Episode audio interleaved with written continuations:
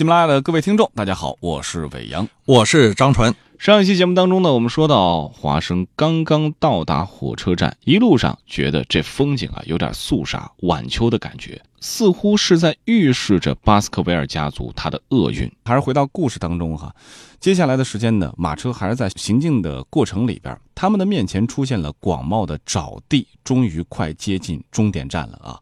光秃秃的荒地，冷飕飕的寒风和阴暗的天空，再加上。出现了这么一个逃犯的信息哈，这个地方在华生看来显得更加恐怖了。这个时候，巴斯克维尔也沉默了，而且他把大衣的事裹得更紧了。再前行一段，前面出现的是巴斯克维尔庄园。我们来看一下对于巴斯克维尔庄园的描述是这样的：大门是用稠密的曲折交织成奇妙花样的铁条组成的，两侧各有一根久经风雨侵蚀的柱子，由于长了苔藓而显得肮脏了。柱顶装有石刻的巴斯克维尔家的野猪头，门房已经成了一堆坍塌的黑色花岗石，并露出了一根根光秃的船木。可是它的对面却是一座新的建筑，刚建成一半，是查尔斯爵士首次用南非赚来的黄金新建的。一进大门就走上了小道，这时车轮因走在枯叶上而沉静了下来，老树的枝丫在他们的头顶上交织成一条阴暗的拱道。穿过长而阴暗的车道，看到了末端有一所房屋，像幽灵似的在发着亮光。巴斯克维尔不由得站立了一下，他低声的问道：“就是在这里发生的吗？”“不是，水松夹道在那一边。”这位年轻的继承人面色忧郁的向四周眺望着，在这样的地方，难怪我伯父总会觉得要大难临头了。足以让任何人恐惧啊！我决定在六个月之内在厅前装上一行一千只光的天鹅牌和爱迪生牌的灯泡。到那时，您就要再也认不得这个地方了。看得出来，亨利对于这个新家也不是很满意，浑身不太自在啊，甚至都希望用现代科技来进行改造。很多的古堡啊，可能都会让人有一种不太舒适的感觉。我们看到西方很多的这种城堡啊，都有这种压迫感。但是呢？很多有钱人愿意去购买这样的城堡，去住在里面。那为什么一开始的时候会考虑把这个房子建成这样呢？嗯，其实的古堡是什么？古堡其实是一个防御的工事。那么，当西方人从狩猎慢慢的定居，形成了城邦文化以后，他们的城池的建设以及他们居住的这个地方，往往都是古堡。那既然古堡是个防御工事，是一个战争的单元，嗯，所以你会发现在古堡里面，它的甬道其实是非常狭长的，它的房间是非常多的。对，除了正常的房间以外，它可能还有很多的暗道。对，所以呢，它也会给这个古堡啊带来很多神秘主义色彩。是。那么我们现在呢，可能进入和平年代。以后的话，我们要求就要住着要舒适，它没有防御的功能。以后再加上古堡的很多的传说，它会给人以强烈的心理暗示。嗯，所以住在古堡里的人会感觉到非常的压抑。是，而且您刚提到了一个非常重要的地方。古堡毕竟是古代的一种防御工事，谁知道在这个地方曾经死过多少人啊？有时候你这个还不能不信啊，就是我们有时候看到了有一些啊荒废了的一些寺庙，或者荒废了的一些啊房子、老房子，你进去的时候不由自主的你会打一个寒战，就是为什么你不知道？这可能民间就说啊，说人养房子，房子也养人，长时间不住的话，你进去以后就会觉得一些莫名其妙的冷。为什么冷？你真的不知道。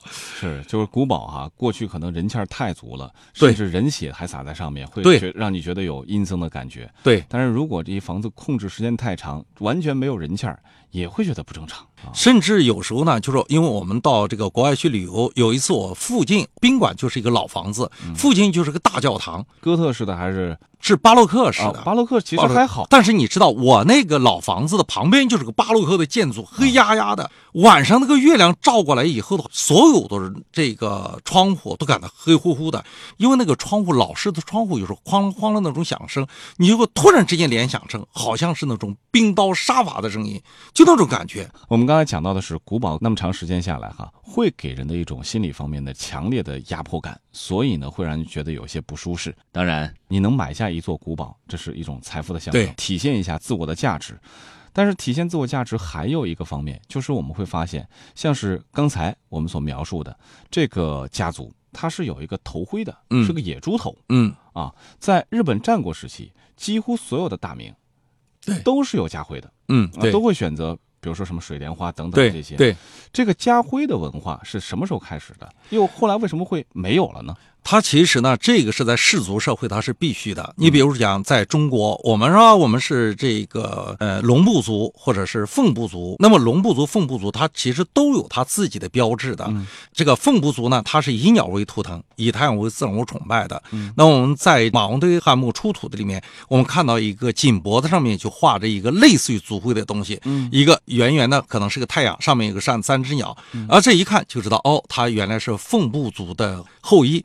所以后来呢，随着氏族社会的日渐式微，嗯，所以家族的这个族徽呢，就也就慢慢的就少了。其实这个家徽呢，可能就说我们现在可能家徽很少了，但是我们有国家有国家的国徽，城市有城市的这个市徽。其实这也是一个什么呢？这一个是地域的标志，只是家族家徽呢，它是一个宗亲的标志。看到这个家徽，我们就知道我们是一家人。嗯，其实也是有识别度的这么一个东西。对，是啊，但是现在慢慢的，现在家族文化在中国已经慢慢的不存在了。对啊，一个小家越来越多。过去那种乡村治理结构、宗亲的纽带和这个血缘的关系已经慢慢没有了，因为我们毕竟已经到了陌生人社会了嘛。嗯，所以说这个东西可能还只存在像西方国家一些所谓的贵族之间。对，他还在坚持自己的。贵族属性，这个家族它的家徽是一个野猪头，野猪头，这也蛮吓人的啊！为什么会选择一个野猪头？暂时我们也不得而知。是啊，但是一般来说，这个野猪头应该是一个有攻击性的家族。对，这有可能，可能就是说他们家族，呃，这个生存的过程之中，可能以呃猎获野猪为主的，这个也可能，或者说呢，他可能把这个野猪，他可能会有这样的那个图腾崇拜，图腾崇拜。你比如讲，我们经常会说。我还记得胡老师曾经讲过，徐虎吴楚在甲骨文早期是一个字，嗯，也就是徐州的徐字，实际上是老虎的虎，哦，东吴的吴。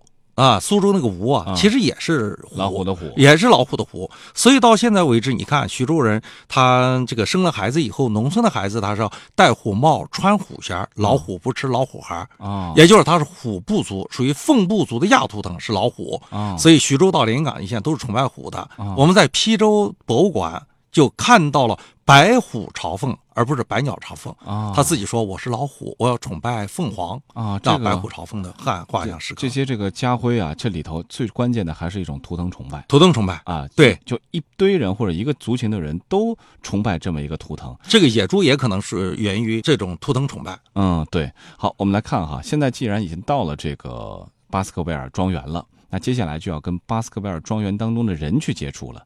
但很奇怪的一点。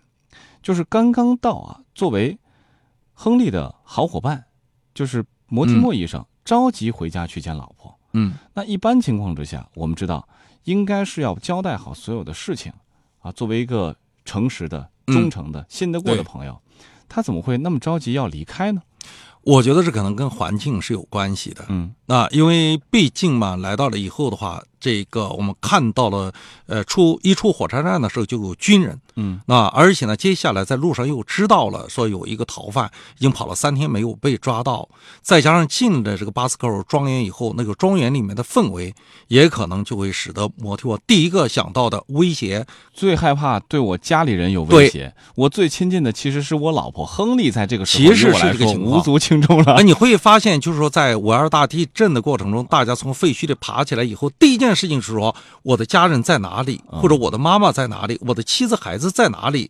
往往第一个想到的可能是自己的亲人，至亲的亲人。是在这种天灾或者说是这个让你没有安全感的环境之下，谁第一个想到你？就是你在这个人心目当中的重量到底有多大？对，是 是，所以呢，他第一个想到的是自己的家人，我想也是有道理的。那接下来出现的这个人，可能就是。这个事件当中非常重要的一个人物，也是在此前篇幅当中一再出现过的人，就是总管白瑞摩。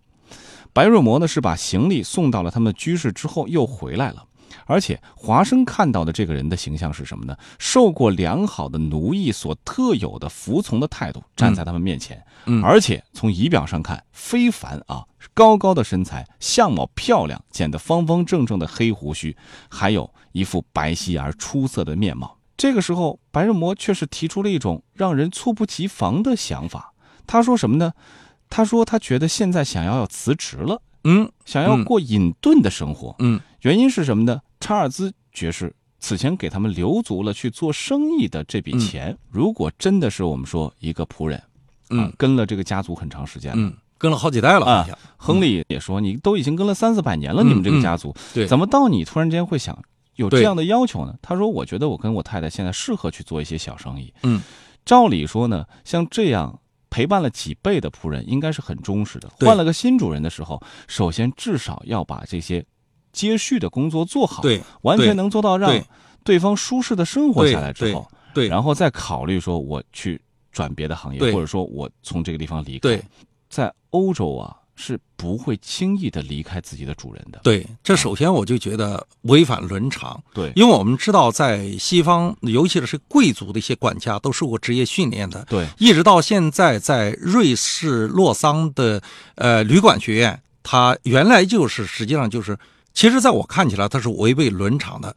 你比如说，现在在这个瑞士洛桑的旅馆学院，它过去就是培养欧洲贵族的，到现在还是这样。因为所有的里面进去的学生，第一个训练就是要像一个贵族一样啊，每个礼拜要穿着燕尾服，要组组织各种各样的这个宴宴会。嗯，而且呢，他们平时走路的时候不允许走斜线的，都是走直线的。那是一个受过职业训练的一个贵族的管家所应当具有的品质，嗯，那不光是言谈举止、走路等等都是这样。那你就说白瑞摩跟了他家已经跟了三百三四百年了，从理论上说，他已经成为这个家族的一部分，嗯，而且他在家族里面地位也算是比较高的，就仅次于主人，嗯，在在这个仆人中间算是地位最高的，嗯，如果你要走是可以的，一般来讲的话，他应该。把方方面面都已经安排好了，嗯，然后自己再隐退，嗯，那现现在这种情况隐退，我觉得极不正常，是。非常非常不正常。就是在欧洲的这种非常有传承性的家族里边，如果这个老管家要退的话，他的儿子可能顺势就顶上来了，对。他也不会把这种管家那么好的差事就这么轻易的放弃，对。我们看到了，在二战期间有一个故事，就讲的是在德国侵略期间，当飞机轰隆隆的把这个家族啊，其实都已经炸完了，炸平了，炸平了。因为他有一个酒窖，贵族嘛，他有酒窖，而且呢，这个废墟里面还有很多的东西。